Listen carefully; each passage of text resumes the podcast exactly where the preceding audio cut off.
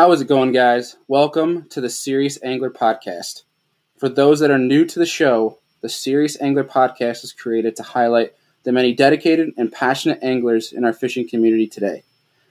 To be able to provide them with an opportunity and a platform to share their story with the world. Thank you guys for listening, and if you're not already, head over to my YouTube channel called Egbert Outdoors and click that subscribe button. Thank you guys for listening and enjoy today's episode. In today's podcast, we host Andrew Full, who is from the Buffalo area and gets the opportunity to fish Lake Erie most of the year. We get on to talk about different things about Lake Erie and fishing for the giant smallmouth bass that the lake is known for. Enjoy.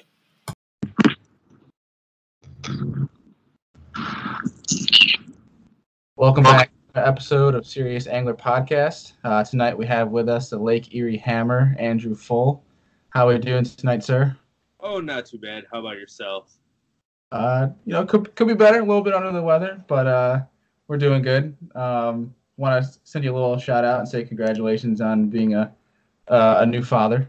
Oh, Uh, congrats there. Yeah, Uh, we're joking about that a little bit, but sounds like it's going well. going great. Yeah, it's, it's fun. I'm blessed. I have a very, very forgiving wife to deal with my fishing habits. I was gonna say you you were mentioning you've been out in the lake all week. Sounds like uh, you've been pretty busy between that and the and the baby. So yeah, getting up at uh, 4 a.m. and then going to bed about midnight, dealing with a crying baby. It's been pretty great. it's the grind. Hey, yeah, today. I can feel it. I can hear it crying right now, and I feel bad for my wife. So, so she's a champ. It's a trooper, trooper. Yeah. That's that's a keeper for you. So Oh, it's good. Awesome. So, um, like every episode, what we start off with um, is I'd like to hear your story on how you got into fishing, like who in- introduced you, and how you got introduced to it. So I kind of want to hear that story. All right, so we're gonna go way back, elementary school days. There's this kid named Matt Elmer. I think it was like second grade. Lived around the corner from me, and he was like, "You want to hang out with me on my birthday? We're gonna go fishing." I was like, "Well, I've never gone fishing before, so I was like, sure, let's go." Well, he was a diehard perch fisherman, him and his dad. So we went up to Olcott Pier, got a bucket of minnows and barbless hooks, and tried to catch perch. Caught crap that day. Been hooked ever since. Just a thing. I think we caught one fish and it was like a rock bass or a sunny, and ever since I've been like pulling at the chain of my dad to take me fishing. So it was it was a cool experience for sure. so, so what got you into bass fishing then? All right, so another fun uh, instance. My best friend through high school, we weren't friends until about two weeks after high school ended. A kid named Sean Firkins. Um, he walked into work. I was working at Wilson Farms at the time, and I, I knew he was a big fisherman, and I knew of this little creek where we go catch smallmouth on like top waters and crankbaits and stuff. And I was like, "Hey man, you want to go fishing? I want to show you something cool." And since that day, he got me into tournament bass fishing. I joined the local club and started really fishing hardcore after that. So That's pretty sweet. yeah, he taught me how to bass fish. I taught him how to steelhead fish. So Oh, yeah, I didn't know you were into the, the whole steelhead game there. I've been trying to get myself. The little undisclosed hobby I have of myself. Every Thanksgiving weekend, me and my buddy Justin go to the Salmon River for three days and grind it out and make drunken fools of ourselves usually. So, That's funny. As I was gonna say anybody who follows your Instagram all just sees giant smallmouth coming out of Lake Erie.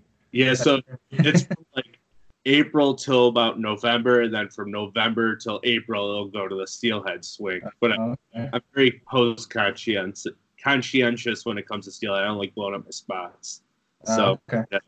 I'll post them like three weeks after I fish there, or just funny stuff like that. Yeah. Is, is it just me, or is when you it's like smallmouth? Obviously, you know, for bass in general, relatively spots can be the same, but also year to year spots can change of what's what's good, what the sweet spot is. But it seems like trout, people are very more protective of their spots because they seem to stay the same. Is Yes. that is that correct?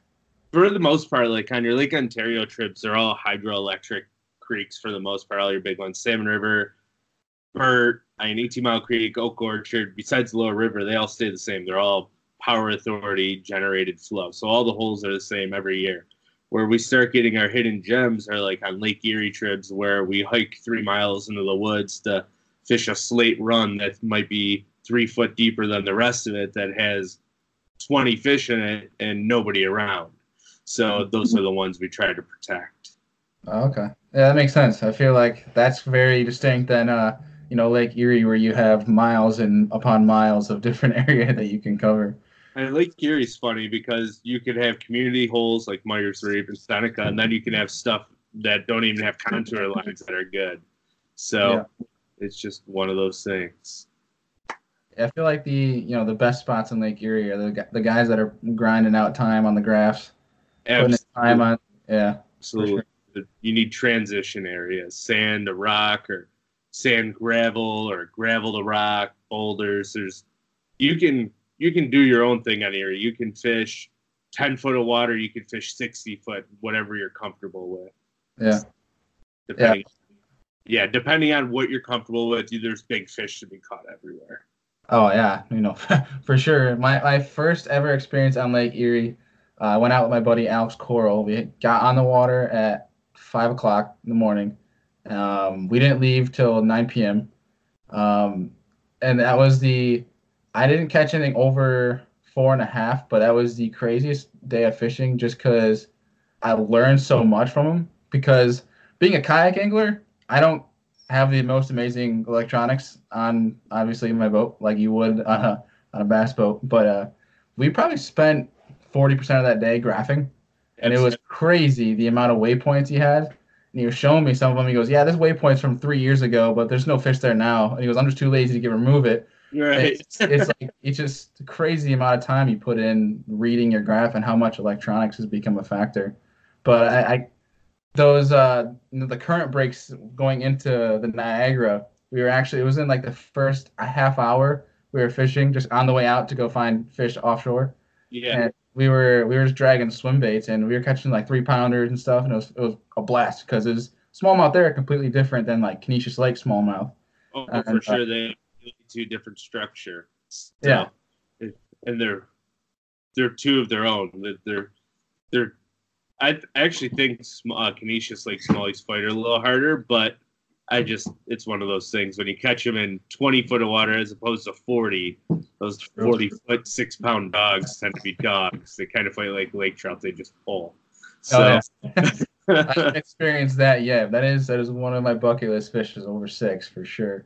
We'll get um, it's just it was crazy because Lake Erie. It's just like I've never really fished a Great Lake before. Um, right being a kayak angler, I don't get out to there as much. Um, and I fish Lake Erie in the kayak, but it's always been in the harbor. Mm-hmm. Um, just because, you know, lining up days where I can take the kayak offshore, there's not very many of them. No. um, especially with boat traffic, it's ridiculous. Um, but the literally, it was just a huge, like a different beast. And because it really hit me when that first half an hour, he hooked into something he thought he was snagged. He was dragging a tube he thought he was like popping it and doing the line snap, and he's like uh, trying to get it unhooked, and he starts screaming off. He looks back at me, he's like, "That's not snag." And he goes, "I think I have a sturgeon." And he came up like ten minutes later, huge sturgeon jumped right in front of the boat. It was the wildest thing. I was like, okay, I am not in familiar territory. like, some of them I think can get up to like seven or eight foot, so they're pretty. They're yeah. beasts, prehistoric beasts that here as long as the dinosaurs were alive. So yeah, uh, it was it was nuts. We had boats around us that were the guys were flipping out because they saw it jump right in front of us, and I was so mad because I could have had the shot of my life. Like I am I am reviving a smallmouth I had caught, waiting for him to swim off, and I'm facing this way towards the water, and the front of the boat is towards you. And he's the sturgeon jumps right at the trolling motor, and I'm looking like this. And I'm like, oh my God, like freaking out. And I'm like, I got it on GoPro. And then I realized, crap, the GoPro's on my chest, not my head. I was I was so bummed because that would have been such a cool shot. Oh, but it, it was nuts. I'd Have it jumping, that would have been real sick. Oh, dude, I kid you not, I'd almost jumped in the boat. It was it was it was crazy. Oh. That was a wild day. Like and it's it's crazy too with Lake Erie's. Like Conesus, you can go out and target bass and pretty much stay on bass the entire time. You might run into some northerns, but like you're gonna stay on bass. Yeah. But here you'll run into walleye, you know, drum. Oh my God, there's so much drum in that lake. I haven't even like till I went there that time. I'd realized, oh my gosh, they're everywhere. if you really want to have fun with drum, you have to come here about the third week of June and just go deep. Because there's only like three or four handful of spots that I know that the smallmouth will get on deep in June. And any other rock transition will be like 10 to 15 pound sheephead, all that you can catch. So if your fourth one, your arm's tired, like, I'm done. I'm just going home. and they'll, they they'll hit pretty much anything is what I've what I've heard like Oh. experienced relatively. And you always know when it's a sheephead too, because your smallmouth will kind of just load up on the rod tip and kind of get mushy, right? That sheephead will donk it. You're just like crap. That's not the right kind. Gee. So when did you when did you start getting into fishing like Erie? When did you kind of get out there and start figuring out the smallmouth?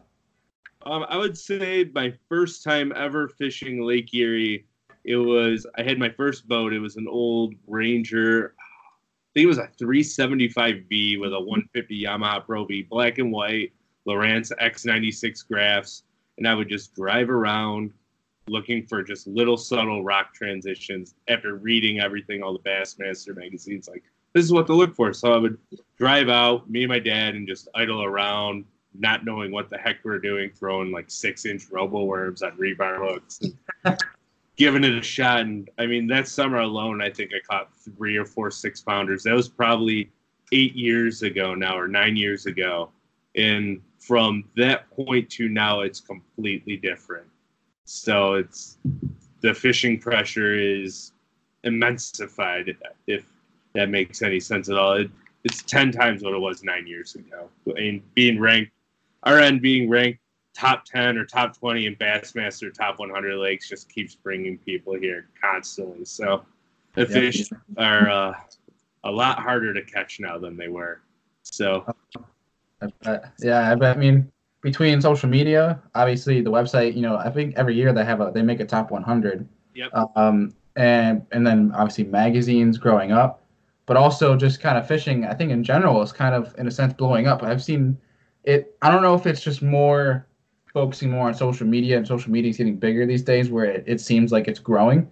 yeah, But I feel like, especially for southern people too, is small small smallmouths seem to be more treasured than largemouth are at least sure. in my mind. And that's what like, especially in August when they had the tournaments up in St. Lawrence, it seemed like there was a swing where a lot of people decided to go up and fish once those tournaments were over because they saw what came out of it. So that's the worst part they could have done too, because now they're fishing retreads and beat up fish, so they didn't even really get the best experience they could. yeah, So, but I mean, it's it's the one thing. I, New York, as expensive as it is to live here, it is one of the most beautiful places outdoor wise, and it has so much to offer. Uh, because like you go to Cayuga, you'll catch seven, eight pound largemouth in the pre-spawn.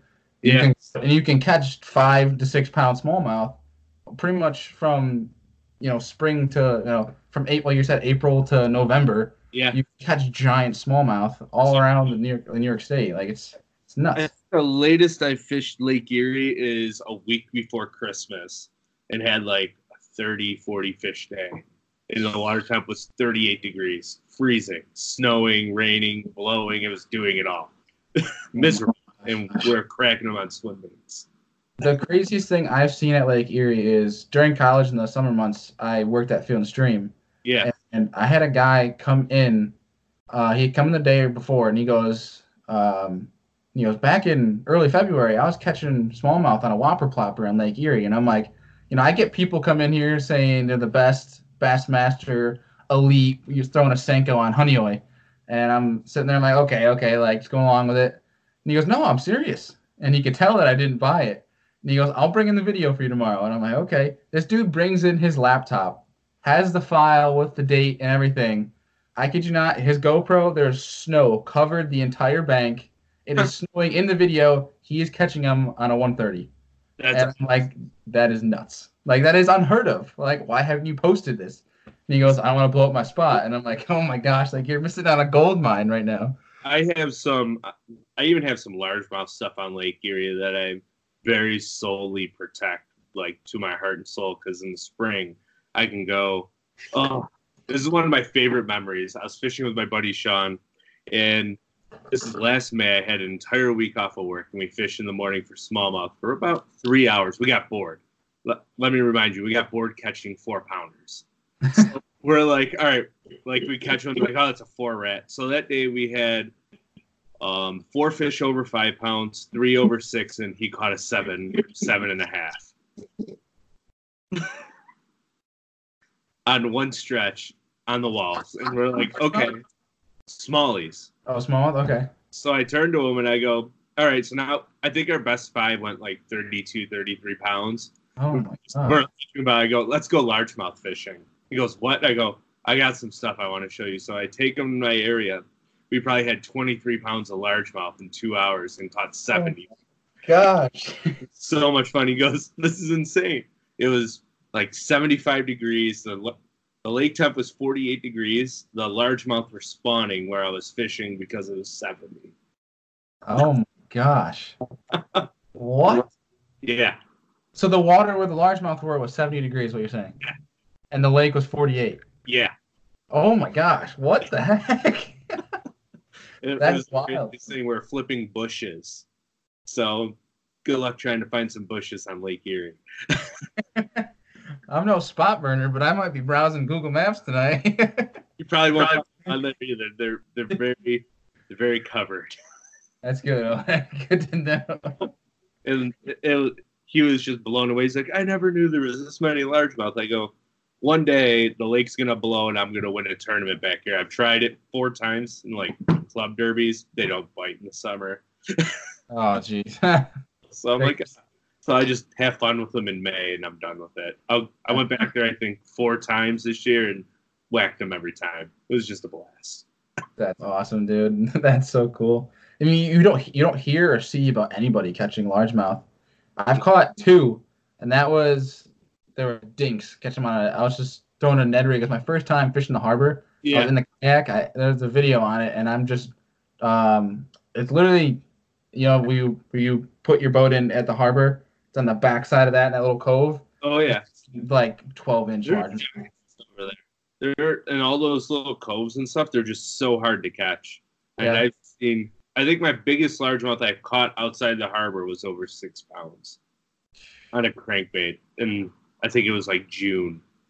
Back when I had no idea what I was doing, I was fishing with my neighbor, and we were walleye trolling all the time. And he's like, "Ah, well, we're gonna come back in." And I think actually his motor died, so we had to hook up the trolling motor, and I just kind of cast out the crankbait and caught it on a fluke when I had ugly stick rods and spinning reels, and I had no idea what I was doing. I'm just like, "You think I'll ever be able to catch that fish again? No, luck.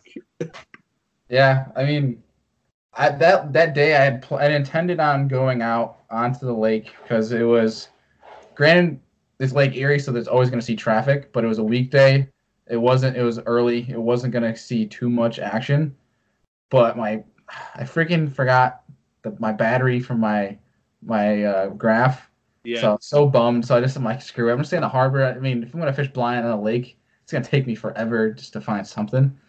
So I um literally it's the guys say that the guys that I talked to, like Alex that fish at uh, Erie a lot, um, they call it like the Seagull Island or something where it's you you know-?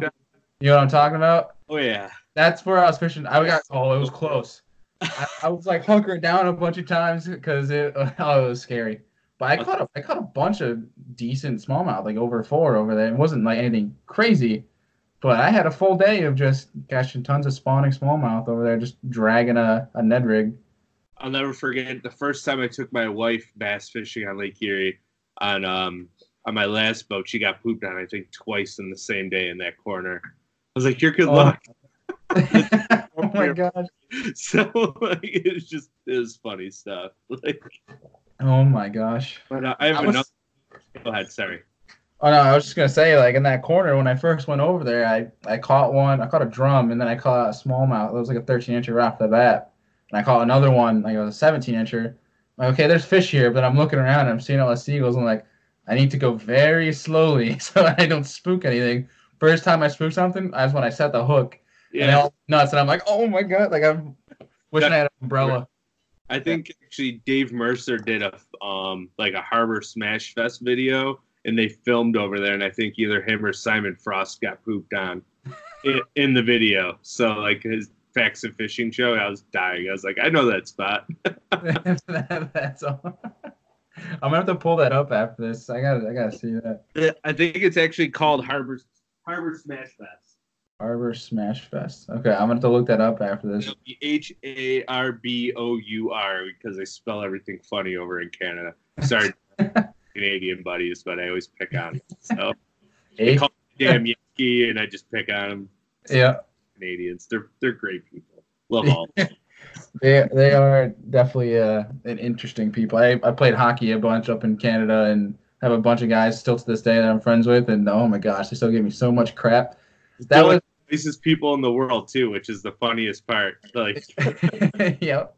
And uh, I remember my first practice playing for a Canadian hockey team. I walked in, the first thing they told me was, "This was back when that trend of socks and sandals started." oh so I god, walked in with that, and they're like, "Socks and sandals," like in their accent, and I'm like, "Like, oh great, this is gonna be a long summer." awesome. yeah. Oh. So talking about Lake Erie a little bit more, if you could give like a pros and cons of fishing Lake Erie, um, I mean, yeah, I like best things about it, worst things about it.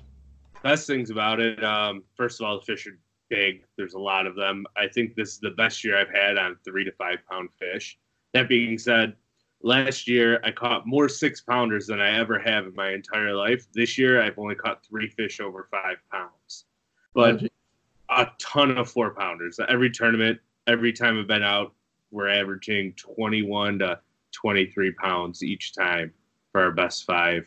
Um, biggest con is the wind can call for southwest 5 to 10 and it'll blow 25 to 30 and have four footers. So you always have to be ready to get rocked. Yeah. Oh. Uh, wow. Okay. Yeah. So- when I when I gone out there, it said it was said south southeast winds at three, and it was west out of like 10, 15. and you have like two foot rollers and you're like, what the heck is going on? yep. like Buffalo creates like this weird vortex of weather. It can, if you ever look at the radar in the summer, you'll see thunderstorms build in Canada, and they hit Lake Erie right at the convergence of Buffalo, where it hits the Niagara River, and they'll disappear, break up, and go north and south, and then realign after they pass Buffalo. It's like a Bermuda Triangle effect. It's the weirdest thing. And then the wintertime, it dumps 130 inches of snow on us. So it's like, can't win. Buffalo is the weirdest place on earth. So we have great wings a big smallmouth and fantastic walleye fishing for whoever wants to go walleye fishing. So yeah, uh, my my buddy Alex actually caught. It was easily over. I want to say it's thirty. Uh, he's dragging a tube and he caught it. He caught a walleye and he goes, "Looks like we're eating good tonight." But then he's like, "Ah, screw it," and he just tosses it. It was perch fishing, but the walleye, yeah, walleye. Every time I catch one, it goes home and goes in the freezer because I love walleye tacos. So Oh, it's a free meal. yeah. I mean, who who is uh, how do you pronounce his name? Dennis? Is it Crease? Freeze? Yeah. Yeah. yeah. He catches a lot of. He eats a lot of his fish. He catches at least. He's a good dude. I just saw him on Saturday and talked to him for a little bit. So he's actually we're running a couple tournaments. The club I was president of, I stepped down due to the birth of my daughter, but we're running three fall series tournaments. He's going to come over and fish all of them. So talk to Dennis a lot. He's a good guy. It seems like uh, he's. I've gone when I went out there fishing my kayak. He kind of gave me a few pointers on fishing the, the harbor and whatnot and what to look for. Absolutely. Uh, he seems like a really genuine guy. I haven't seen him post about Saturday. I don't know how he did. No, Did? I believe he came in. I want to say it was either eighth or sixth. I don't remember. He did pretty well. Yeah, he was top fishes that ten. river. So So, he fishes that enough. So yeah, he should know. He should know the ins and outs of that place. Oh, Seems like he's out there every day. oh, I'm I'm envious of his lifestyle. I hope to be there soon. So Nice. Yeah, yeah, he seems like a really down to earth guy. He uh, he's asked about uh like Oneida and stuff. He fished that I think with his dad. He said he was doing.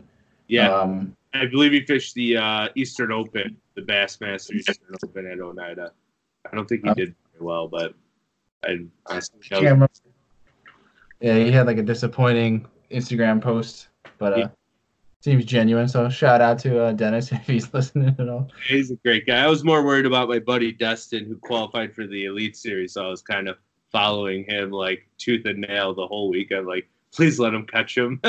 Yeah. So- Oh, I don't know. Yeah, no Nida. Yeah, he. uh I think he weighed in four fish the second day, but it was enough for him to finish second in the Eastern Open standing, so qualified for the Elite Series. That's awesome. Yeah, can't wait for him to come up here this November and fish with him for a day. That was fun. Yeah. So Uh, last year, go ahead. trying to remember who won that. I want to say, I want to say Jamie Hartman, but I know he was in the top five. It was um Ray Buck, I believe. Oh, that's right. That's right. Yep. Ray Buck. He won the BFL there a couple weeks earlier too. So He was He's- amped out, didn't he? um, had a good summer on Oneida. Sounds like. Jeez. That is like my least favorite lake. I've never done good when I fished it. It's it's those fish move so much. They're like lone wolves, but they come in wolf packs, and you'll catch them one day here, and the next day they'll be three miles down the lake chasing bait, and you're just like, where'd my fish go? So I, I try to stay away from bait chasing smallies. I prefer them to eat gobies and crawdads in 40 foot of water. They're a little more predictable. you, you catch one, you'll catch twenty, but if you don't catch the one, you won't catch any. Is what I've heard. or Yeah. you'll catch 30 chain pickerel and just get all frustrated. So Yeah, I I've been there twice. Once when the ice was frozen, and then once when it was actually open water, and that was late August. Uh, I had coached a cross camp up in Massachusetts, and I had gone out there. I launched way north. All I could find was pickerel off the bat. yep, I was getting, I was getting pissed. And I'm like, well, I'm, I'm gonna catch pickerel today, and there's gonna be no bass. But then, uh, I kind of was just like, you know what, screw it. Like I went out and found uh, a, the grass line, and I just threw a spook, and it was cloudy the whole day. And I'm like, I'm just gonna fish fun. I'm not gonna try and like go after something specific and force feed him. Figures as soon as I start to relax, not paying attention, I start getting blown up by smallmouth and largemouth. It, it was a fun day. It was. Good. I didn't catch any like you don't catch any giants on Oneida, but you'll you'll catch the numbers if you, you can find them. a four pounder is a unicorn there. It seems like on a smallmouth, but you're targeting largemouth. There's some giant largies in that. lake. Yeah. Yeah, if you can find them for sure. Like, you got to hit them at the right time. It Was what I've heard. But that that north end I've heard is really good for frogging. If you can, you know, Sure. if, if they're in there, they're in. Yeah. Yeah. Big question mark. If If yeah, it seems like they're very very finicky. But I mean, the guys who fish that every day, well, They- they'll whack them. They know it inside out. Yeah. It's also a really dangerous lake, is what I've heard with the the rocks and the shoals. a lot of shoals, pancake shoals in the north end. Uh, there's a couple. I think it's like Muskrat Bay. There's one that sticks out. Just looking at maps, I'm like, yeah, I'm just gonna run down the middle of the lake if I ever go there. So I'm free and clear of everything. Yeah. that, that that would. I like my kayak, so I don't have to worry about that. Yeah, right now I'm boatless, so I'm boat shopping. So I'm hoping that it goes well for the first of the year. So That's right. I remember you were you were selling the boat. When Yeah. when did you end up selling that? I ended up selling it about two weeks after I posted it, and it was right after the birth of my daughter. I wasn't selling it to sell it, selling it to fund my next boat purchase after I got my captain's license. So Nice. with my, my first class is tomorrow night. Oh, okay. To- yeah, hopefully uh, I'll be a certified captain by the end of November, and I can start guiding next year. That'll be a blast. Heck yeah! Sounds like I'll be in your boat next summer. Well, good day. Where's we'll figure it out. Word. Sounds awesome. Favorite times to fish in Erie is spring and fall. Like late October after that weird summer fall transition, late October into December is just incredible. Nobody's on the water, and you can really catch a fish of a lifetime at that point. So Sounds like I might need to make a trip home for the weekend. Yeah, they can they can handle a weekend here without me, right? yeah, maybe football will do without you, but They've been struggling with me, so I mean, who, maybe it's a good omen to leave. yeah, right? Jeez. Yeah. So so talking about Erie, um, you know, because obviously it's like I mentioned earlier, it's a whole different beast than what I'm used to with like Conesus. And for those who don't know New York lakes, it's very small glacier lakes. Um, how do you? So your your approach going into fishing Erie versus say like a small glacier lake like Conesus? How how do you change your approach or your mindset going into those? So it's funny. I prefer largemouth fishing. So Lake Erie is sissy sticks, Conesus, Finger Lakes are big seven six heavies, flipping rods, and going to town with heavy lines. So Lake Erie, all my rods are gonna have like 10 pound braid. So I use all P line stuff, 10 pound braid, and either on my drop shot rods I have six pound tactical, um, fluorocarbon, usually a two. Uh, I'll make my leader maybe 10 foot so I can reel it into my reel as I'm fighting the fish, so my knot doesn't slip. Um, and then Ned rig rods will be eight pound tests, and if I am running anything on a bait caster, the most I'll do is 10. Okay. And then with the Finger Lakes, like I said, it's it guns out time, big rods, big line, and get a flip grass and docks all day. It's, it's a big. It's like a black and white difference right there. But I mean, the colors tend to stay the same: green pumpkins, watermelons, and if you go to your Finger Lakes, they're alewife lakes, right? So Conesus, I'm thinking if I'm throwing a chair bait, I'm going white or white and chartreuse to make the alewives. I'm going to pick up a green pumpkin jig and maybe a black and blue jig, and that's about all I'll have tied on when I go. Yeah. A drop echo rig, but I mean, the difference between a Finger Lake and Lake Erie is you want to mimic a goby in Lake Erie, so you're looking for any goby type baits like Erie darters, uh, three inch Senkos, Berkley Gulp fries, stuff like that. And then Finger Lakes, you're more finesse worms like Strike King finesse, um, robo worms, etc. On the drop shot side. Yeah. I was say I think the the six inch straight tail robo worm in morning dawn's like a Cayuga staple for like throwing a power shot. I mean, cat's out of the bag. Jordan Lee kind of ruined that for all of us. Funny story about Cayuga. I went there this um was it I think the week or two after the spawn, right? I was talking to you about it, Cayuga. And it was the first time I ever fished a lake and the guy I fished with Jeff Hippert, um, really good Buffalo Lake Erie stick. It was his first time I think ever on the lake. So both of us our first time ever there. And the first day of practice, I think we had like 23 pounds, 24 pounds on largemouth. And we're like, all right, we can get down with this. And we ended up catching all of our fish on a six inch robo worm and in morning dawn, I think it was. on Yeah. speed clumps. Like it was the dumbest thing ever. So and I mean I think we had 18 pounds in our first 15 casts in the morning and then just kind of grinded it out and then the wind blew 40 miles out of the north and we're like well our spot's screwed so what do we do now Yep. That lake, anything north or south, it's gonna be choppy. Anything east or west, it's gonna be flat calm. yep It's it's an it's an incredible fishery. It it really is because the smallmouth spawns so late. Mhm. uh, because it's so deep down in the south end of the lake and the water stays so much colder. But yeah, I mean, I remember hearing a bunch of chatter of guys kind of getting pissed because Jordan Lee kind of let the you know, during that cl- uh, the elite series when they kept highlighting what he was using at Cayuga and guys were like, "Stop showing this!" Like everyone's gonna start throwing it. So, Uh, like, but it's I'm like my favorite finger leg bait is literally out of the bag now and Yep. I, live, I live an hour and 40 minutes from Conesus, which is the closest Finger Lake lake to my house. And on a Saturday morning, if there's a tournament on Conesus or I can fun fish Lake Erie, I'm probably going to go to Conesus just because they shot at giant largemouth. it's it was rough this summer before before I left. It was a lot of guys. The Tuesday nighters, um, they were it was record lows. Like guys were barely winning with nine pounds. It was whereas usually it's twelve to thirteen. Like guys are crushing them.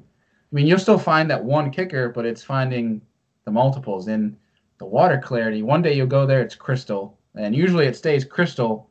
Like once pre-spawn's over and you're getting to June, it's crystal clear for the entire summer have a couple, you'll have a couple days where it's you know kind of iffy in the north end because so much boaters.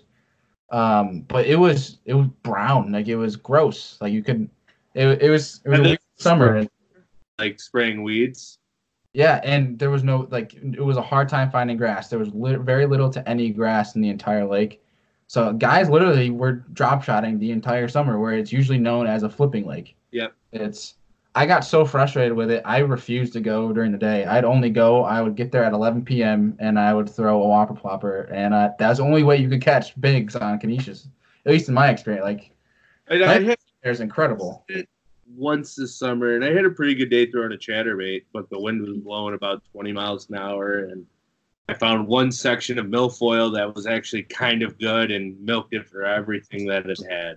And I'm Yeah. catching like a 38 inch pike and destroyed my jackhammer. It's absolutely destroyed, and I haven't picked it up since. I'm like, ugh, still sick about it. It- uh, the Z-Man customer service is so good about that, though. If like if you send them a picture over Instagram, they'll send you like three new ones. That's sweet. I should do Yeah. it. No, you should, because I've done that three different times where I just used a regular classic Yeah. and I had the blade break off. And I sent them a simple picture. I'm like, is there an easy fix to it? And they're like, just send me your address. That's your fix. So then they just sent me like uh, stickers, plastics. They sent razor shads. Like, That's cool. and, yeah, no, they're really good about that. So you could easily get another jackhammer from it. But yeah, the, the cool about that lake is the tigers. The tigers in there, and the, nor- they get some big northerns. It's funny. I've I've probably fished Conesus 30 times. I've never caught a tiger there. Yeah, they're hard to find. They are hard to find. But uh, this summer, it seemed like more and more people were catching them because uh, I think they put Weeds. they say they put in tooth. Th- my buddy, he's from ESF. He said they put around two thousand of them a year. Yeah. So they're stocked and they can't breed. Right. So it's, uh, I think the, the biggest one I I've heard at least that being taken out of there was forty two this summer, It's a big tiger. and they're gorgeous too. Like I hate catching pike, but I have no problem catching a tiger. I, I love that. Hard. Yeah. Your world when you when they hit right. yeah. I've know It's- broken a few off, but I've never landed one. So makes me sad. That being unsaid, I've on the Niagara River, which is five minutes from my house, I've caught 45 inch muskie, like barred muskie, spotted muskie on six pound test in a drop shot and don't break them off. But I'll go to Conesus and break off a tiger muskie on a jig. So I'm just like, what? this makes no sense. Yeah, figures. It's like their teeth are sharper or something. Yeah, maybe. It's weird. Who knows? Yeah, going back to Dennis, so he catches muskie on that river all the time. Yeah. I've been really tempted to shoot him a message and yeah, hey, put me on one. give, give me a trophy. My goal is when I get my next boat, I'm gonna get some musky gear and learn how to cast for them. So I just think it'd be a fun little side hobby since I have the foot of Sheridan ramp. I think it's nine minutes from my house, so straight down the road. I make one right hand turn and I'm there.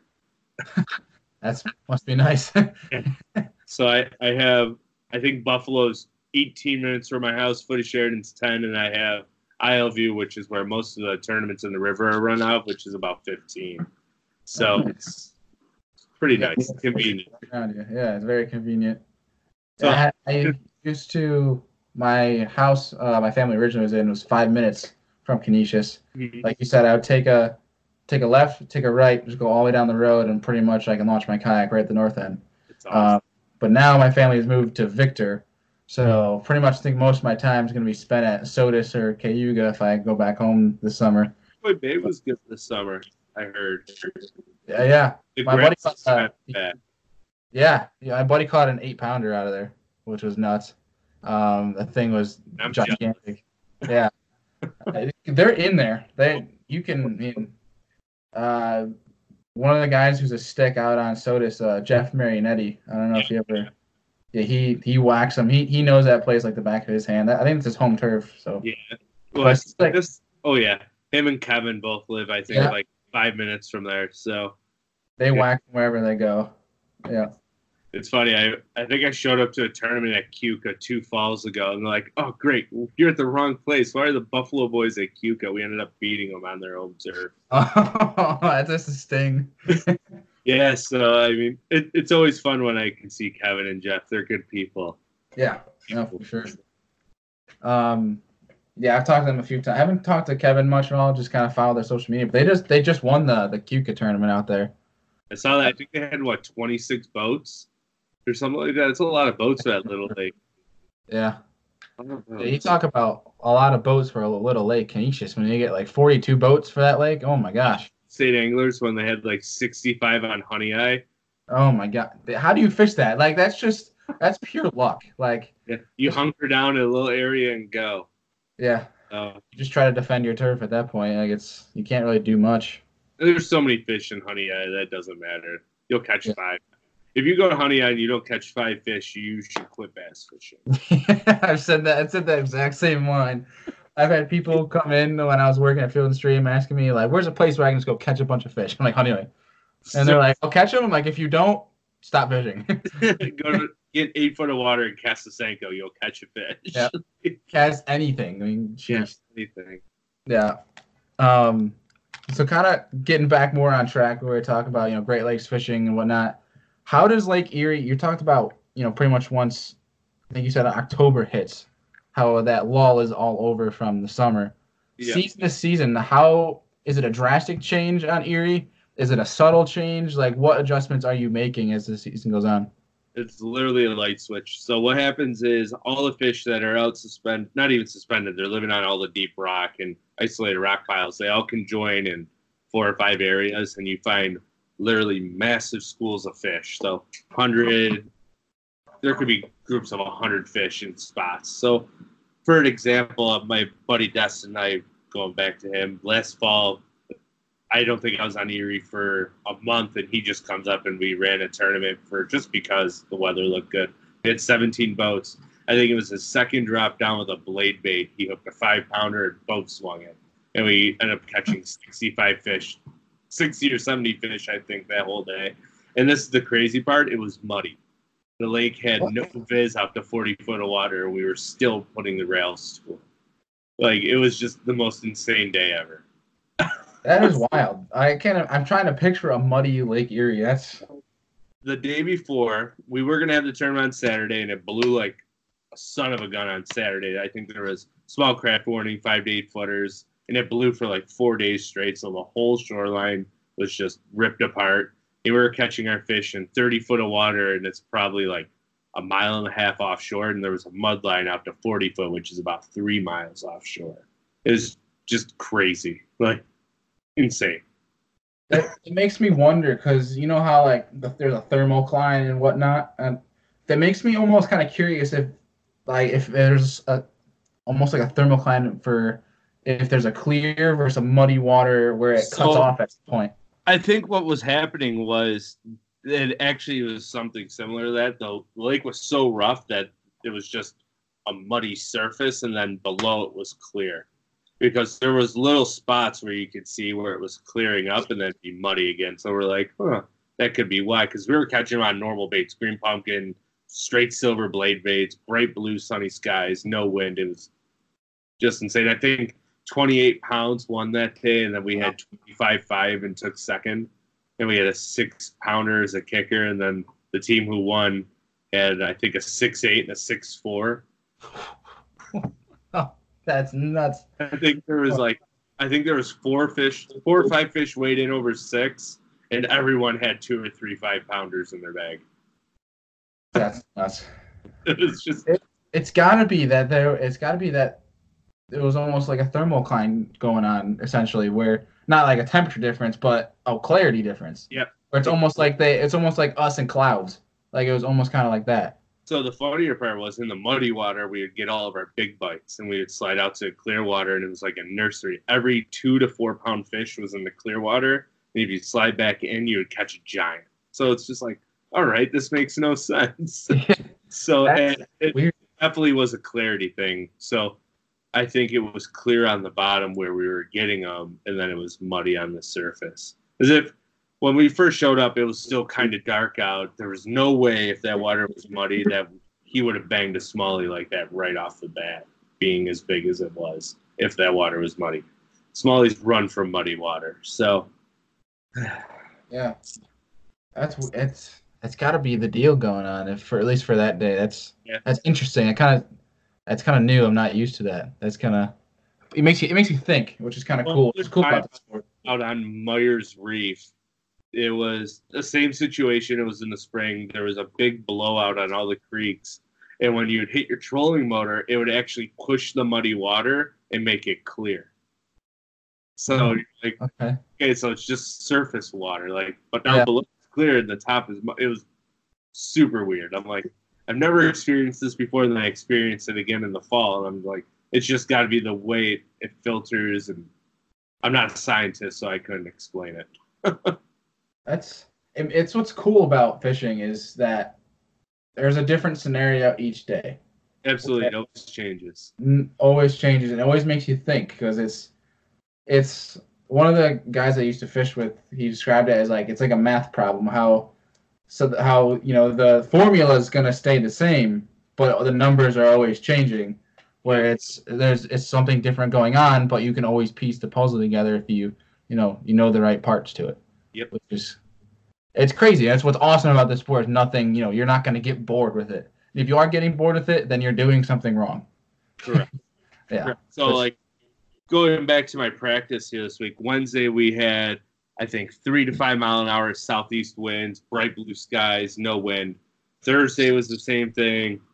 Friday it blew a little bit more out of the west, and I went flat calm, all bright blue skies. Saturday morning tournament came, it blew 35 out of the west. It closed the lake, and all of my fish in the river were almost unfishable. So we were blessed to get the almost 18 pounds that we had fishing dangerous to marginal conditions on the Niagara River. So I've never seen two to four foot waves in the Niagara until that day on Saturday. That's crazy. That, and So- then that with the current too. Yeah, so what happens is the Niagara River flows south to north, right into Niagara Falls, and it goes down to Lower Niagara. When they're, but at points around Grand Island, it will flow like west or east, depending on what side of the river you're on. And with that strong west wind, it was just stacking against the current. So you had the current going one way and the wind pushing it. It was just creating these stacks of waves that were just crazy. I wish I would have gotten a video of it because it, it wasn't terrifying, but it was unsafe for sure Yeah. Of the current conditions. Boat control has to be huge. Um, so we were fishing a ledge that normally the current is two miles an hour. We were getting pushed backwards off the ledge and upstream. imagine fishing. Imagine trying to fish that. I don't how how heavy of a weight were you guys having to throw for that? um, three quarter ounce drop shot weights, and I was using a half ounce football jig. So feel like even a half ounce just sounds light there. Like it's Well, the ledge goes from like I think it goes from like ten foot to twenty five, so the fish were sitting right on the lip. So if Yeah. you can feel the ten, as soon as it would fall off, if you didn't get a bite, you just reel it up and cast it back up and keep going. So Okay. ten foot of water, half ounce isn't too bad. My partner Josh was fishing the deep side of it, so he was specifically targeting the fish deeper on the ledge. okay. Tag team in that. That makes sense.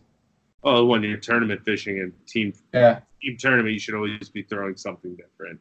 Yeah. I think the only time my buddy buddies and I who I, I used to fish tournaments with my buddy Nate Woisloff. Yep. And uh we would the only time we ever thrown something the same was like when we had a really good topwater bite. Yep. That's, that's just when you're just you're fishing for schoolers and that's It's that, that's about the only time you should be. So, Yeah. Like You- if you're both flipping, you're both trying to make something a little bit different. Yep. one guy's throwing a jig, the other guy's throwing a rodent or a beaver or Yeah. brush hog. So, Yeah. And even if it's something different where it's like because we've done this this thing where we've thrown the same plastic, same color. Um, like we'll throw the same rage bug, but at the same time I'm throwing it Texas rigged and he's throwing it on a swing head. yeah, One thing we found with Conesus is actually pretty good throwing a swing head. I mean, not just Conesus, Finger Lakes in general. Um, that's one thing that's gotten into my arsenal a lot more is a swing head because you can use them in so many different ways. You can slow roll them with, with swim baits. You can drag them like a football jig. You can flip them. It's it's kind of wild. I mean, I've had a good swing head bite on Conesus in the pre spawn. When they Yeah. get shallow there, oh, so much fun. You just bang it off any rock you can find. yeah, Largemouth chew that thing. That's the best part too. It's completely weedless, so Yeah. you don't have to really worry about much. Um, ah, I miss that lake. I miss that lake in its prime. When do you come home? Uh, I come home December 21st, so Yeah, frozen. yeah, it won't be. I'm gonna, I'm gonna, I've been talking to my buddy Forrest, uh, a couple of my buddies. Uh, I don't know if you know Jordan Kofta or any of the guys uh, at Pursuit Productions. Um, we've been talking about going out ice fishing. I, I went out once, and everybody's catching fish and bluegill around me, and I wasn't catching anything. So I just decided to drink my coffee and watch. I'm much of a ice fisherman, so I, I tend to stay away from hard water. Not Yeah. my forte. I'd, I would rather risk my life steelhead fishing and stand on an ice ledge than stand on an ice lake. I I don't understand it, but something about staring at a four inch hole all day just doesn't excite me. Yeah, it's it's something where I don't know. It doesn't seem most fun to me, but I don't think I gave it enough of uh, an effort. At least got to give it another shot. So I'm gonna. I definitely, if if I'm back home in New York, because I have no idea where this job's gonna take me afterward. Um, I really want to tr- get more ice fishing. I want to go catch a steelhead. I've never caught a steelhead, and then also really want to go get after some coyotes if uh, the opportunity comes up. I, I've only done it like once or twice. I've never shot one, but my, my brother and I are huge into trying to go after coyotes. We, we talk about it all the time, just never go. So well, you gotta make it happen. yeah, that's right. We gotta have to. We'll see. I mean, he's in college now, so it might be a little bit difficult. But winter break, maybe we'll catch some time to do it. But getting back into our fishing talk. Um, Deviated a few times here. yeah, we keep, we keep branching off here. It's it's interesting. It's it's kind of fun. But uh, so talking about tournament fishing, um, you just we just had one this past week. You had an open on the river because the the lake got closed off. Um, we talked about that a little bit, but do you want to go go a little bit more into detail as you guys' plan on you know the whole gist of how it went? So our plan was spoiled. So Friday, me and Josh went out pre-fishing on Erie. We found three or four really good schools of fish. We thought we we didn't think we could win on them, but we thought we could get like a top ten. In practice, we didn't stick every fish we saw. We had, I think it was 22 pounds. I always weigh every fish light on my scale, and that was with a three five or three six. I think I posted on my Instagram page, and um, the one school we found was big ones. You, when you're scanning on side scan, you find rock and a little transition off the side, and you can see them on the side scan. I literally, we got off idle. I dropped my drop shot right to him and hooked one instantly, and I think it was a four eight. So I was like, that's a school of all big ones, and we had three areas like that. They were all big, so we're like, we might be able to catch 23 to 25 pounds and take a shot. And, and we looked at the wind forecast and we're like, oh, it got worse. So we had to go to plan B. And I was like, thankfully, I pre fished the river on Thursday, but all of my spots are so wind blown that it was almost nearly impossible to fish. So we literally just fished by the seat of our pants and took what we had and still took a good run at it. We came up one fish short from having a really good tournament. So needed a four pounder, and I think our small fish was three and a quarter. We would have caught that four pounder, we would have came in like ninth or tenth, I think. Okay. Fishing. First, kind of, yeah. It just seemed like you just went junk fishing. Yep. So I mean, the plan fishing Lake Erie and the Niagara River is basically all the same baits.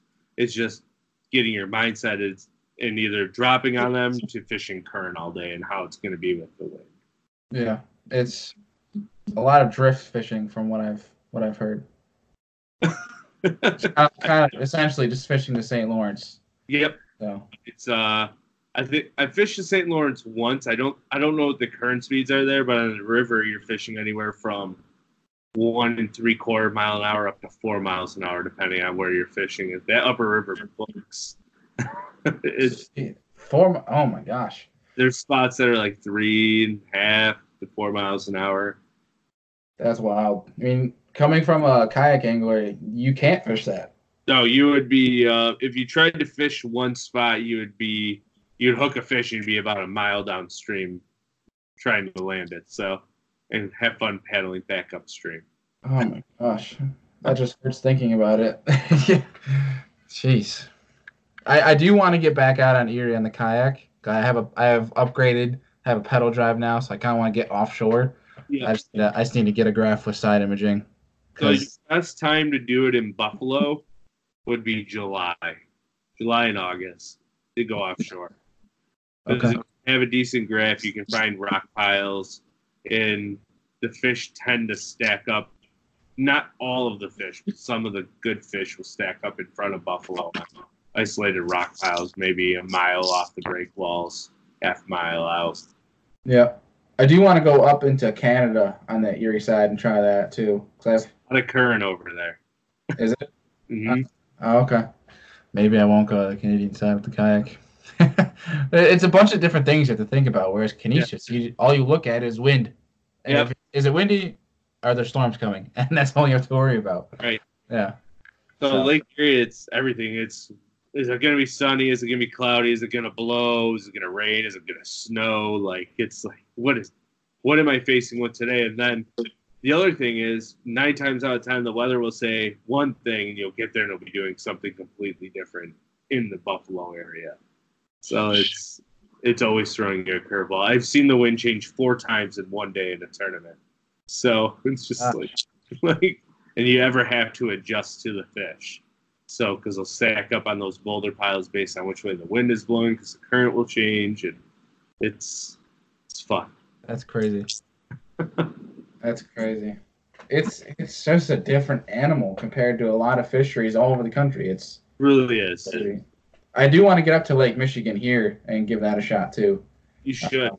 Um, especially coming up now that it's getting colder. Yep. This week is actually a down week for me at work, so I, I do plan on making the trip up there, going on one of the piers and what was that? Do you have your kayak with you? No, uh, they my parents wouldn't budge. They kind of wanted me to be focused on the job, so they wouldn't let me throw the kayak on the on the car. I wasn't. I don't have a truck. I just have a car. Then What's that? yeah, find someone to go fishing with. I have a you couple go. friends up in up in Michigan that we've talked about going out. Uh, we might try to make a day. Uh, I don't know if you know Extreme Outdoorsman, uh, Dylan Grubb. Uh, heard the name, I think. We uh, we've been talking about trying to meet at St. Clair for a day, which would be a dream fishery for me. Heck yeah. It so it's funny. If I wanted to go to Oneida, right, it, it'll take me three hours to get to Oneida. If I wanted to cut through Canada, I could get to St. Clair in about four from my house. Surprised you haven't done that yet. I haven't because I'm. I have no reason to go there. Why would I drive four hours to go to St. Clair when I can fish? Like, you're- fish? this, like, is true. this is true. I'll tell you what. You drive to St. Clair, just go across the lake, pick me up, and we'll go fishing. sounds good. Yeah, I had a boat. In a boat, yeah, that's true. So I, I think I'm gonna buy a Lund Pro V bass. So that's what I'm looking at. Something I can fish big water with and the Finger Lakes still. Nice. Kind of very versatile in that aspect. That's good. Plus, Yeah. learn how to muskie fish. So that would be Yep. a good mas- muskie platform on it. That'd be good. That'd be fun.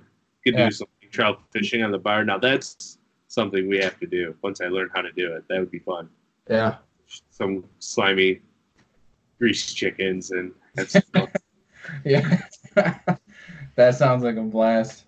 You just I mean, I know you you talked about you're gonna be looking to get some guiding in this summer, but you looking at doing any more tournaments, or is that gonna be put on hold next summer or this this coming summer? this coming summer. Um, I don't know what trail I'm going to fish at. Um, if I get the boat, which I plan to do, I'm either going to fish probably the Fed or ABA. I haven't decided yet. I got to really break down where they're fishing. Do I want to travel? How far do I want to travel? Might just stick to fishing some opens. There's a Lake Erie tournament trail on Wednesday nights that they fish. Um, Safe Harbor League. And me and my buddy, we have a he bought a scale that we might just run some tournaments. It's all up in the air. Yeah. We'll see. Their tournaments are always to be there. That's my pride and joy. I love, I love the adrenaline of it. I don't get quite jacked up for them until the morning of. I used to never be able to sleep, but when you drive two hours, you need to learn how to sleep. So Yeah. yeah, that's my struggle right now. Is I've I've done tournaments. I won a tournament on Cayuga two years ago, and I pulled an all nighter the night before because I simply couldn't sleep. I'm like, well, if I'm not gonna sleep, I might as well entertain myself, and I just watched YouTube until I until I had to leave. oh yeah, It was just it was the drive home was I had I had to stop twice to go take a little cat nap because it was like this is not safe. you you were shot. Yeah, it was not my proudest moment, but I mean it's it's it's a learning lesson. It's really all I look at it. So How old are you now, Bailey? I am 21. You'll learn. That's about when I was. Yeah. Yeah. when I was 21, I was working two jobs. I would get out of work at like 1 a.m. and have to be up at 3 for a tournament. And I'm like, screw this, I'm not going to sleep. I'll just hitch a ride with my buddy and sleep the whole way home. Yeah. So, there, you, there you go. like, I remember the one tournament, I was so exhausted. I would literally, every time we'd move, I would sleep from spot to spot, just on the basketball. Look, probably isn't the safest thing to do, but I would just zonk out in the passenger seat. I'm like, I'm so shot. That's that's a grind, man. You're a trooper. Oh, yeah, it was, it was fun. That's Get put work in. Yeah. Get- Fish, catch a fish, be all jacked up, sit down, fall asleep. At that point, you're just you're just dead sick in a drop shot, snoozing in the passenger seat. Oh, I would make sure I'm throwing like a moving bait to stay awake or chatterbait or spinner bait. I mean, I'm I fish my drop shot probably different than everyone else, so it's it's interesting. Yeah. Like a lot of people think you have to dead stick the drop shot. I put as much movement on my bait on slack line as I possibly can.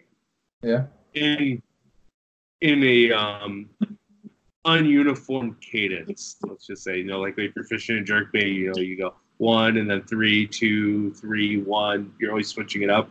I'll shake my rod tip at different cadences to give that bait a little shimmy on the bottom. So something that they're not used to seeing, something a little different. Yeah. So not not flowing with the norm, kind of doing something that they're that's good because that you're trying to give something that they haven't seen. Exactly. So if the guy in front of me, like, I one of my favorite things to do is fish behind someone because I'm like I will catch every fish or at least some of the fish that you miss.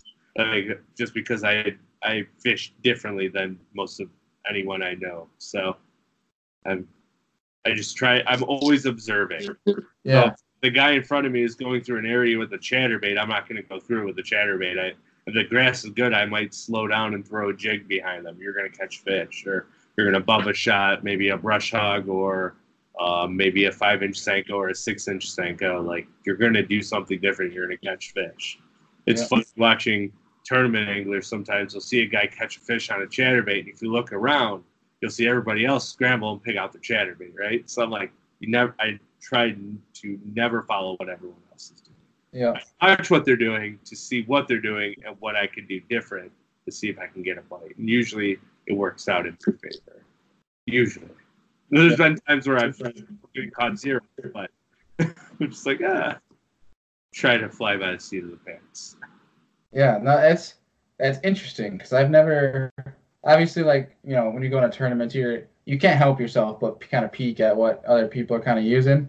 Yeah. But it's it's hard to it's not hard but it's it's difficult to watch people see you catch what like fish on what you're using and watch them switch to it. It's almost frustrating because you put that work in to find that pattern, and then they go and you know reproduce it somewhere else.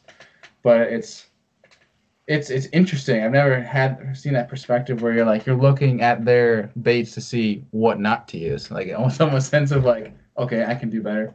But it's, It's just, it's a confidence thing. I'm like, you know what? I seen him caught, he's caught one fish, this grass is good. He's fishing too fast. Or she's fishing too fast. So let me slow down and really pick this apart because I know this is a good area based on the way it looks, the contour lines, and it usually works in my favor. So Yeah. that being said, I don't like to follow people to spots anyway. So it's usually if we both pull into an area at the same time, hey, is it okay if I fish here? I know I see you're pulling in, yada yada. Okay. I'll try to do something completely different than that person. I, I do not like fishing in groups. I I will go out of my way to find something where no one else is fishing. I oh my I can't relate to that even well, I can't relate to that hard. Like it's I love to be on my own. Yeah. I hate when I'm around people. Um when I'm like when I'm you know, when I'm just fun fishing, obviously I love to go out with friends and stuff like that, meet with people. But also I love my my alone time to be Yeah. by myself. But like when it comes to tournament fishing, I hate being around people. Um because it just it's not that it's a bad thing, but I think in a sense it put it subconsciously puts a different stress on me. Yep. Um, where they're watching my every move, or maybe they're do, doing something. And Like- a game if you're jacking them and you're not, and you're like, what am I doing wrong? So now you're spinning it out. And biggest thing I can ever tell any tournament angler is don't focus on anyone else, just focus on yourself. Even though I just said I watch everyone what everyone's doing, but it's just like it's a comfort thing for me. Like I am like my friends will tell you when they my friends that fish with me, I am like I am a madman in control. I'm like a bomb that went off, but I'm I'm perfectly in sync. Like I know exactly where everything is, what I'm doing. But yet I'm like like a dog. I can I can hear that minnow splash 35 feet away from me. You're like, did you hear that? and they're like, no. Like throw my bait over there and catch one. They're just like, what the heck? like just zone. When I'm when I'm in the zone, I'm in the zone. Instinct. Yeah. for sure. And the the best piece of advice I've gotten, and that was it was a night before um, I had fished a Cayuga event. There was 50 plus anglers, probably the biggest tournament I had been in that to that date. Um, I had just gotten done with finals my my junior year, and my father had allowed me to take the truck, take the kayak, and go pre-fish three days before the tournament. Um, so I stayed at a campground on Cayuga. Um, the first day I didn't really get to fish much. I had to fish the, the canal up in there because it was blowing 20 miles out of the south. Um, so yeah, that was that was rough. Um, and it was 15 miles the next day, but um, I had pre-fished. I found a good spot mid lake out of Union, and then I found another good spot just north where there's a whole video on how I won the tournament um, way back in the my YouTube. But I had I was pre-fishing, and I ran into my buddy Scott, and the the stretch of corn like the of corntails or cattails. Yeah. Um, Cattails. we we found yeah whatever you want to call them yeah. um, he was he was flipping them and he was catching a bunch of, of males and um, he's like oh there's just a bunch of dinks back in here. Like i think uh, you know the bigs aren't here. And I, I thought about it for a second after he left. Um, and it was just like if the males are in there it's not even spawn yet. That means that the females have to be hanging outside of it. Yep. and this time of year i don't want to just i don't want flipping as much as i love it i don't want to flip. Yep. so i'm sitting there i'm like water's a little dingy. Let's throw a black and blue chatterbait. First cast i hook into a 19 and a half four pounder. I'm like okay yep. Let's just it might it might be a fluke. So I, one more cast down the edge of the cattails three pounder. I'm like all right. I, I figured it out. It's Yeah. and then he I, he uh he had found the, the spot originally and he goes i'm not gonna go there. And i'm like i was honest with him like i i gotten some good fish. If you you found it you can you can take it. And he goes he goes ah i think i'm gonna go to the rock pile on that railroad.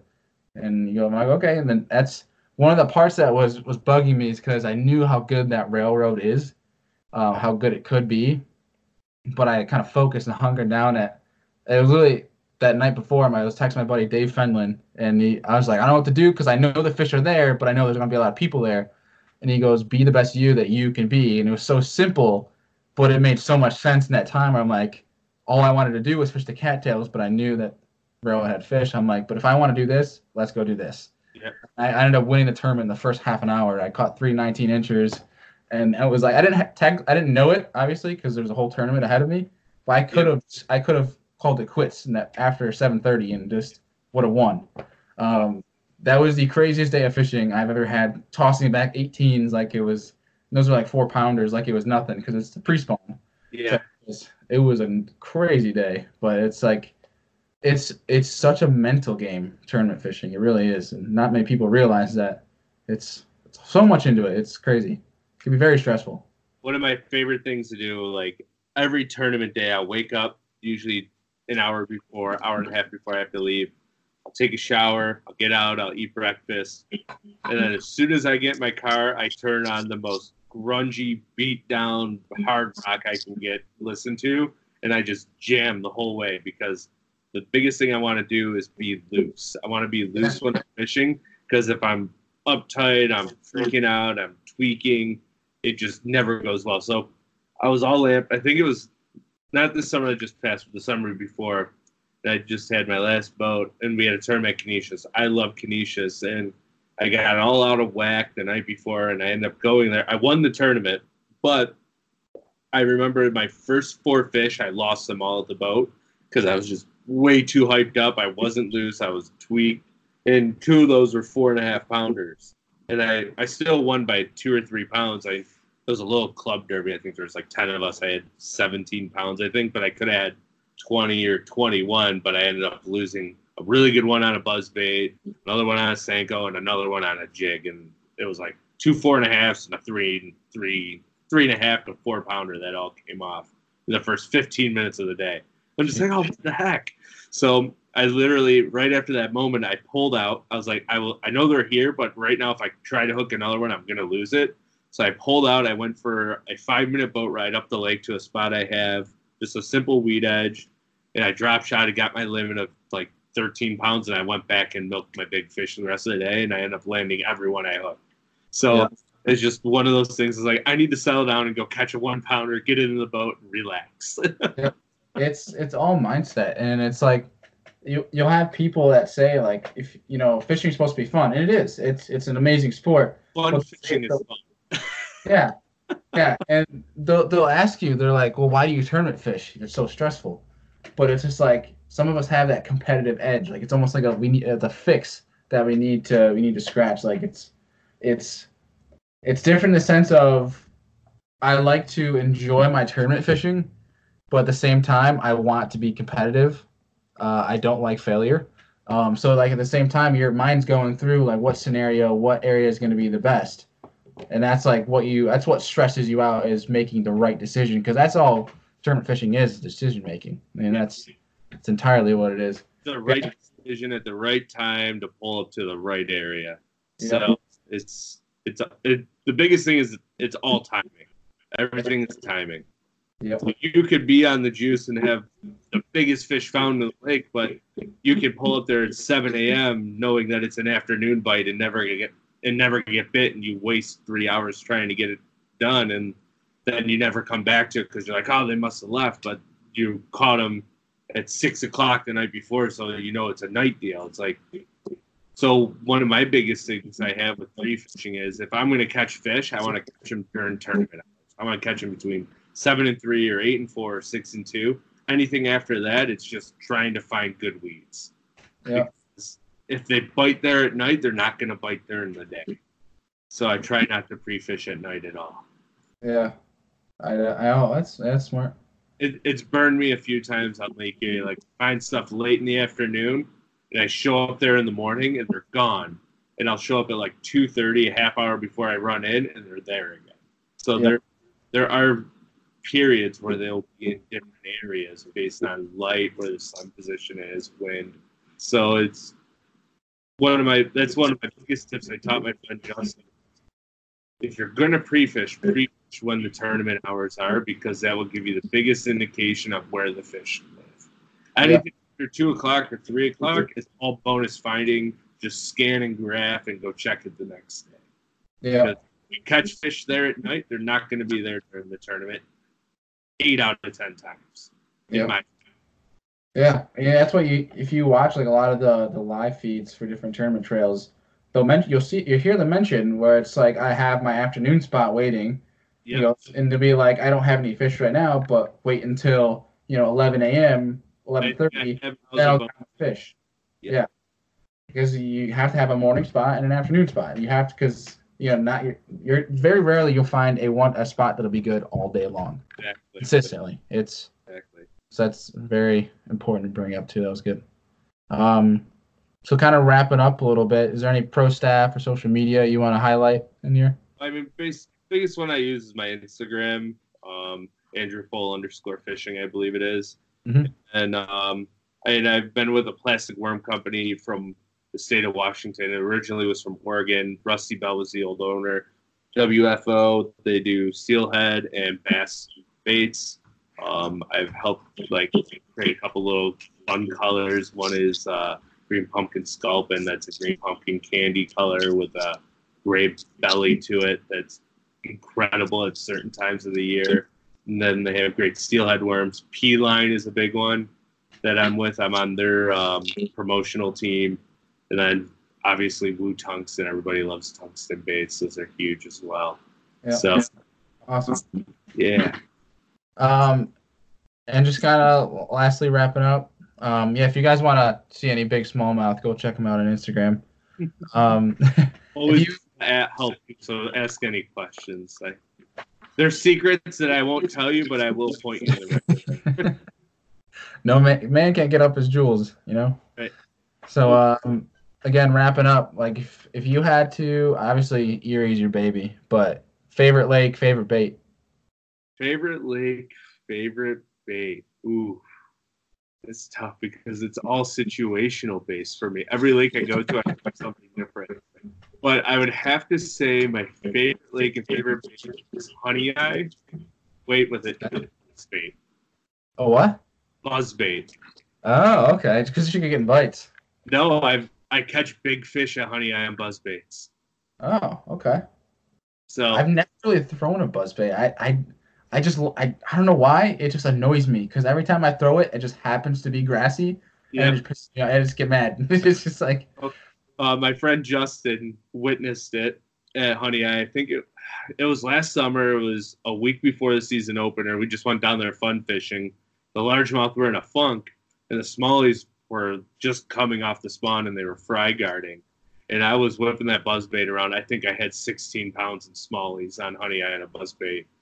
And then every tournament there, the rest of the summer, I think I weighed in one open. I weighed in 11. Another open, I weighed in 14 and a half. And then our club classic, I think I weighed in 13. Every fish was on a buzzbait. what? Yeah. All day long, I'd throw buzzbait. That's crazy. I love Eye. It's one of my absolute favorite lakes. It, Okay. I don't, I, I think I do pretty well there compared. I didn't get to fish it this summer except for one time in May. I fished it in a snowstorm with a rattle trap, and that was an absolute blast. But I think I caught like 45 fish that day in four hours, five hours, all Wow. on one knocker, Strike King red eye shad, and just insane. I mean, you're definitely gonna catch numbers when you go there. But I'll be honest, I think you might be one of the only people that is ever going to say Honeoye for a favorite lake. I love honey. I like. I don't know why. It's just one of those lakes for me that if I could go anywhere just to catch fish, it would be Honeoye. oh yeah. And I Yeah. can catch big ones there. So I, I my biggest largemouth ever came from Honeoye. It was six seven. It was on a drop shot, but Oh my gosh. yeah, I've never known these things but Honeoye. I didn't know they had fish like that. I have to find the trophy and send a picture to you from the long lunker. I think it was it was either six three seven or six seven three. It was an absolute giant. And the worst part is, the I remember it vividly. The next cast, I lost a four four and a half pound smallie at the boat. Was it during a tournament? Yeah. Oh my gosh. So and I ended up losing. I Only came in 24 second place. I had 12 pounds. I came in second place with a six, a six and a half pound kicker. Oh my gosh. the guy who won had 15 pounds. He caught all three pounders. I've just like always avoided that lake because I've only ever caught like a maximum. I think my biggest fish out there was like a three eight. I have, I have three spots that I rotate and five docks that have big fish, and that's Five ducks. five docks. They were all waypointed, and then over each one of them is, and that they're completely different than the rest of the lake of all the docks. And every time I pull up on one of them in a tournament, I get a big bite. ah, So sounds like I need to fish every single dock there this summer just to figure it out. I'm just kidding. the one dock, it's literally there's nothing around it. It's just one dock, and I won't tell you why the dock is so good because then you'll figure out why the rest of the docks are so good. yeah, So like, that makes sense. so I I, just think it's funny. I I don't think anyone else is ever going to say Honeoye what I have on the podcast. like, and then if I had to choose another favorite lake, it would probably probably be the Lower Niagara. Okay. So- just it's different. It dumps into Lake Ontario, and you can catch just giant smallmouth. So, in some days it could be better than Erie. That's up towards um Toronto, right? On Lewiston, Okay. yeah, that area. Okay. I've never been up there. I it's there's a bunch of different places I need to venture out to and try. Right. sure. Yeah. All right. But- So so next one. Friends will tell you they're not surprised I said Honeoye. I love that lake. Dave always makes fun of me. He's like, "Why are you going to that crap hole?" I'm like, "I love that lake." It's funny. he always he always craps on a ton of the different lakes. He always craps on Conesus, but goes there all the time. I know. He's like, "That lake sucks." I caught one fish on a jerkbait. I was like, why'd you throw a jerkbait in August? that's his. That's his staple. He loves that jerkbait. it's K- inner KVD. It's not a bad thing, but nobody can fish a jerkbait like KVD. So Yeah. All right. Uh, next question is one of my favorite ones. Um, and I say this every episode, and I'm gonna keep saying it every episode. I love tradition. So carry on. You what? Love tradition. So carry on. Okay. All right. If you were to have dinner with three different people, and it could be anybody at all in this in the entire globe, three different people for dinner, who would you pick? Bill Gates. Okay. Um, Because he's picking up the tab, or what? no, I want to pick his brain to figure out why he got to be able to pay the tab. Yeah. Um, Fair enough. Bill Gates. Um, in the fishing industry, I think it'd be fun to sit down with Zona. Okay. And then the third person, who would I want to talk to? I'd like to go back in time and talk to Albert Einstein. Okay. All right.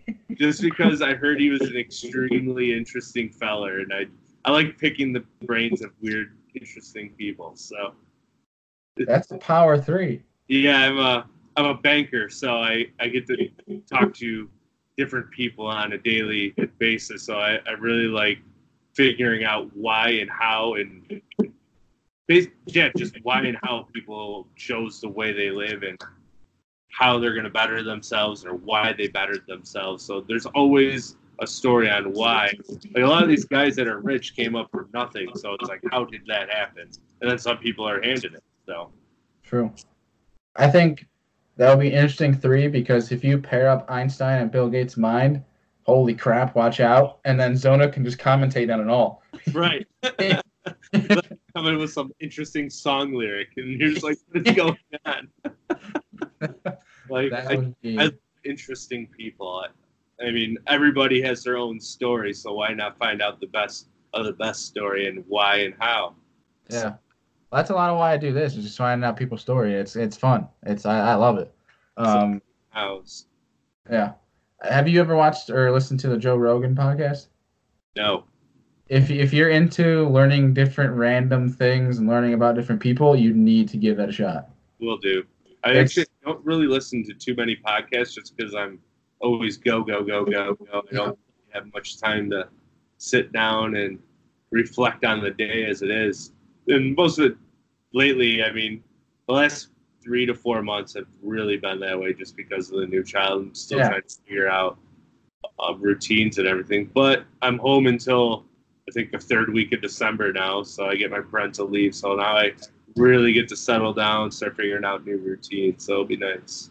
Yeah, I mean it's I don't get to listen to it too much either, but when I've you know when I'm doing work or if I'm like I'm at the work and it's downtime, I have headphones in and listen to a podcast, long drives, something like that, or just kind of chilling at home doing work.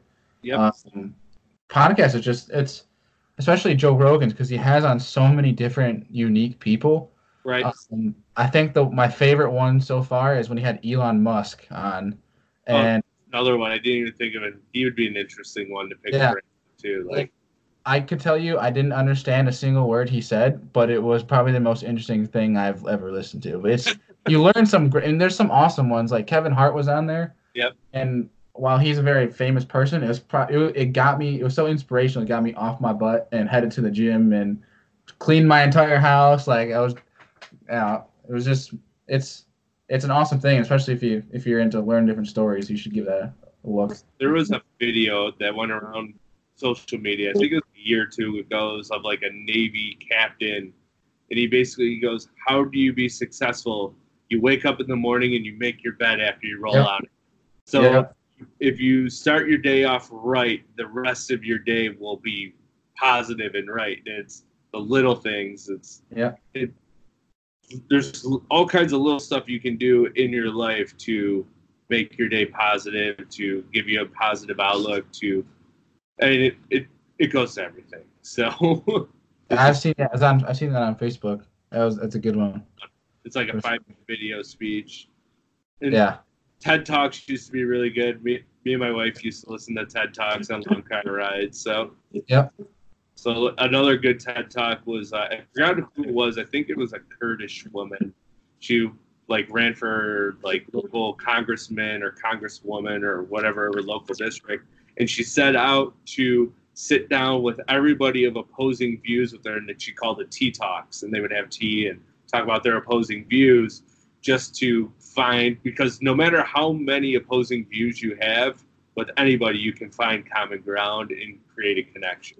So I think that's a huge misconception in today's society as well.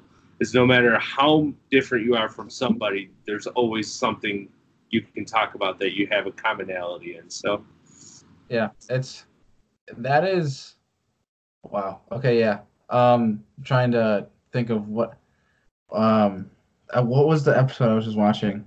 Um in essence we need we need that more today. Oh, it was it was Joe Rogan. He just had it with Dakota Meyer. Uh, I don't know if you know who Dakota Meyer is. heard the name. Yeah, he was he was uh won the Medal of Val- uh, Valor. He was a Navy SEAL. Yep. Oh, Um, I know who it is now. Yep. Yeah. Yep. And he he's he mentioned in his podcast how he goes, I will never ever ever wish for another 9/11, but he goes, I would give anything for another 9/12. Yep. Because he said the unity of our country was unbelievable, Absolutely. and that that hit hard. I was like, okay, all right. That I mean, because when you think of it for a second, it's back then he's like everyone's helping everyone like he goes he was even the small things everyone was holding a door saying please and thank you everyone was letting someone hop in front of them in the next lane like it was just the smallest thing like everyone cared Yeah. and he, was, and he goes this country is like right now is everyone will find the smallest thing just to hate you for We nitpick. We are a nitpicking society. Yeah. It's- It's sad. Yeah. It's, well, getting away from the negatives to yeah. to end all this to end this podcast i want to hear your favorite fishing memory Oof. There's so many of them. first that comes to mind The probably my first ever club tournament win. This is a good one. I'm fishing with probably one of my favorite mentors of all time. His name is Jimmy Thompson. He used to be dubbed Mr. Lake Erie. And we run to our first spot. He, he's an older gentleman. I think he's like 78, 79 now. He's, he had a 21 Super Hawk, the 225 Merc EFI on it. We run to our first spot. He looks at me and he goes, Andy, I did something. I did something very bad this morning. I go, what's that, Jimmy? He goes, I forgot the net. And all day long, because he's like 78, 7, I think at the time he's like 75. He has bad knees, bad shoulders, and everything. So tying all of his lines for him, I ended up catching like 19 pounds on the river that day with a six, I think I had a six pound kicker, and I had to belly all of my fish and his fish, and I ended up winning the tournament. And I just, I think that's so surreal because we're fighting like those two and three mile an hour currents yeah while doing everything for this guy. Well, bellying every fish, calling fish for him, all because he forgot the net in the truck, like in the back of the truck. Oh my God. That's Like- just I don't know why that one sticks out. And then another funny one that you could ask Destin to Marion about this. And I wish he had it on GoPro. We're fishing that tournament last year in the fall. And once again, we're catching giants on like blade baits and stuff. And, you know, I had this silly Mustang with the pole cord. And I bent over to belly a fish and I ripped the pole cord as I'm bellying the fish. So he thinks the line snapped. So he goes, What just happened? I stand up and I have the fish and I am just popping out of the this fat guy. And we just laughed hysterically the rest of the day. Like we still have conversation about it. Like, remember the time you freaking ripped the cord trying to belly a fish? I'm like, dude, it's so funny. So I ran around all day long with this stupid life jacket popped out. oh my god. Like it's like shoulder pads for what it is. I think it was the six two we caught that I bellied when I ripped the drip cord. He's like, What just happened? I'm oh my gosh. That was another good one. There, there's so many silly ones. That probably gave you a heart attack. Oh, I, I knew exactly what it was. Like instantly, I was like, "Son of a!" That's funny. Oh, yeah. I think I actually posted a picture of it on my Instagram, like of the life jacket, my face all squished, and I was like, "This is what happened today." I'll have to. I'm gonna have to go look for that. if I can find it, I, I might have it in my phone still. So I'll send it to you just so you can have a good laugh. uh, definitely have to do that. There was like five or six boats around us. We're like, what just happened?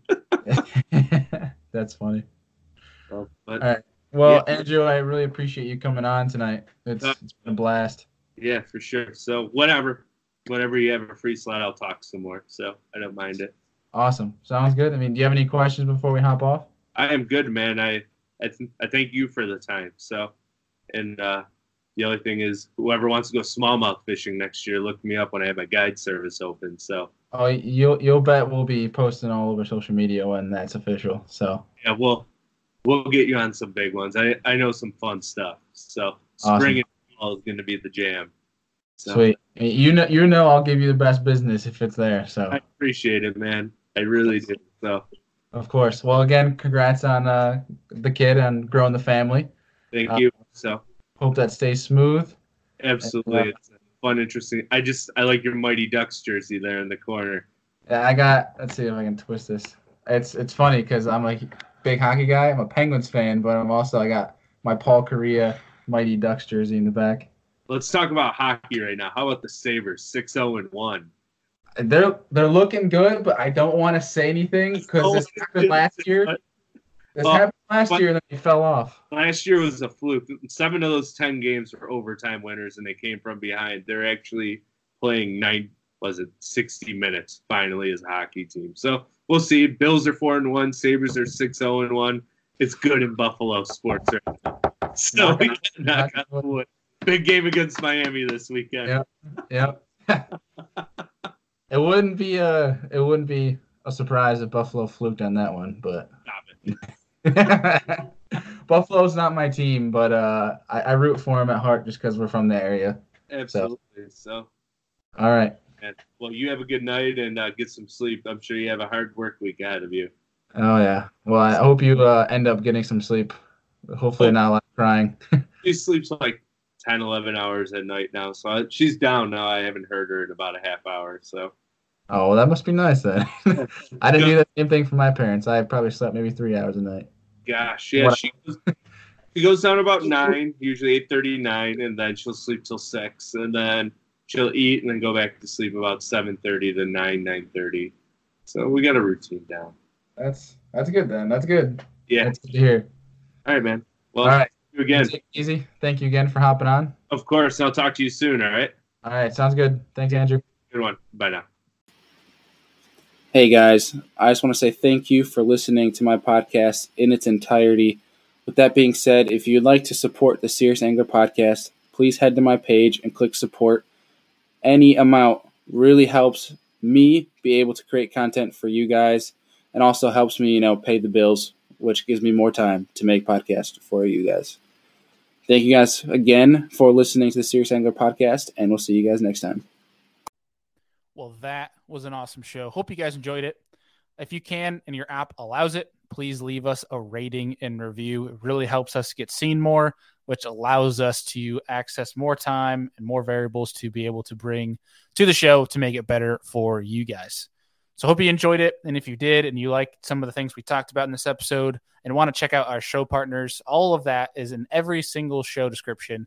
You can click down there. It's got all of our discount codes, all of our links to our show partners where you guys can go and support the people that support this show and help us make this show happen.